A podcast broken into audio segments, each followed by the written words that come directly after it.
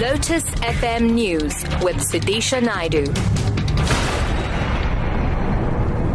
It's 11 o'clock. Good morning. Trade and Industry Minister Rob Davies says the United States will initially export 65,000 tons a year of poultry to South Africa. He says the poultry industry will be affected by the decision to end punitive duties on U.S. chicken products. American lawmakers say the deal should help smooth passage of the African Growth and Opportunity Act currently before Congress. South Africa had imposed anti-dumping duties on certain chicken products and industry groups say removing the import barriers has opened a market which has been closed for the last 15 years.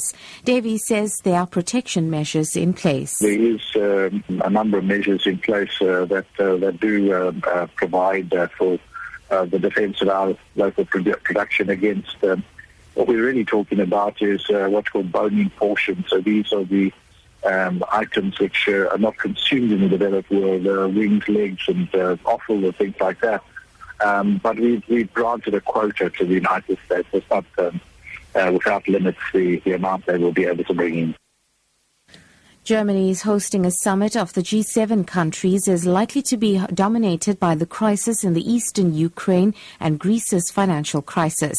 The BBC's Jenny Hill reports from Bavaria. Well, all morning, the tranquility of this alpine valley has been rather interrupted by the military aircraft flying backwards and forwards, ferrying in various world leaders. Attention's very much focused on the world leader, who isn't here, that's Vladimir Putin, and its sanctions against Russia over his actions in the Ukraine, which are expected to dominate the talks here. The set piece of today, really, is a working dinner this evening, during which the leaders are expected to discuss all sorts of global security issues. So you can expect them to talk about global terrorism terrorism, Libya, Syria, the threat of IS, but in the main, Russia and what they're going to do about it. The death toll from a Chinese cruise ship which capsized during a storm in the Yangtze River has reached 406. Fewer than 40 people are still missing as officials and rescuers bowed in mourning towards the battered boat. Only 14 survivors, one of them the captain, have been found after the ship carrying 456 overturned in a freak tornado on Monday night.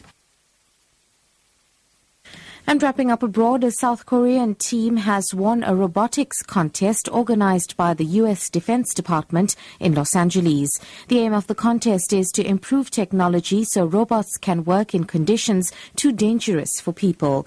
The BBC's Regan Morris went to watch the contest. They look like Terminators, muscly metal humanoids driving cars, drilling holes, and walking upstairs and over rubble but they move excruciatingly slow, taking minutes to open a door or take a few steps. The robots had an hour to complete eight tasks, and South Korea's Team KAIST was the fastest, completing all the jobs in under 45 minutes. Two U.S. teams placed second and third. Top story trade and industry minister Rob Davies says the United States will initially export 65,000 tons a year of poultry to South Africa. I'm Sudisha Naidu for Lotus FM News. I'll be back at 12.